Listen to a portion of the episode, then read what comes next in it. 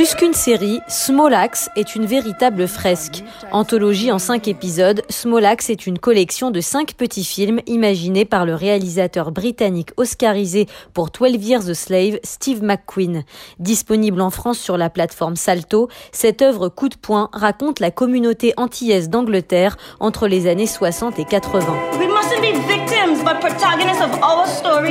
Lui-même fils d'immigrés antillais, Steve McQueen a mûri pendant dix ans ce projet fleuve.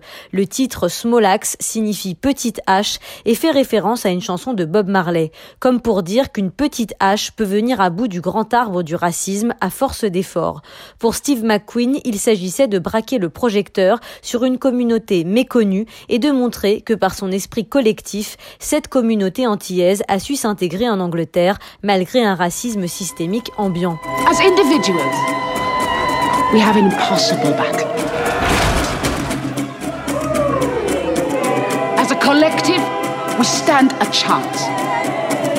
À travers cinq histoires, dont trois inspirées de faits réels, Steve McQueen donne à voir cinq petits chefs-d'œuvre qui ont chacun leur univers, leur personnage, leur esthétique et aussi leur musique qui a une place prépondérante. Ces cinq histoires pointent l'exclusion dont a souffert cette communauté, aussi bien dans l'univers carcéral qu'éducatif ou encore judiciaire.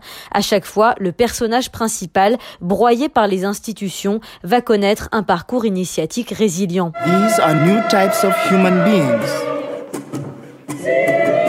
They are not demoralized or defeated persons. Vous découvrirez ainsi la vie du romancier Alex Whittle, qui est passé par la prison dans sa jeunesse, l'engagement d'un jeune policier noir idéaliste malgré les réticences de sa famille, ou encore le procès historique du gérant du restaurant Le Mangrove dans le quartier de Notting Hill, harcelé pendant des années par la police. Deux épisodes sont quant à eux totalement fictionnels. Dans Education, McQueen met en scène le parcours d'un enfant exclu du système éducatif classique car il a des difficultés pour apprendre à lire une véritable politique d'État à l'époque en Angleterre. Mention spéciale à l'épisode Lovers Rock, inspiré par les souvenirs de la tante du réalisateur. Cet opus suit Martha, une jeune femme qui fait le mur pour participer à une fête reggae avec d'autres jeunes gens. Ce genre de réunion était monnaie courante car les adolescents noirs étaient refoulés des boîtes de nuit.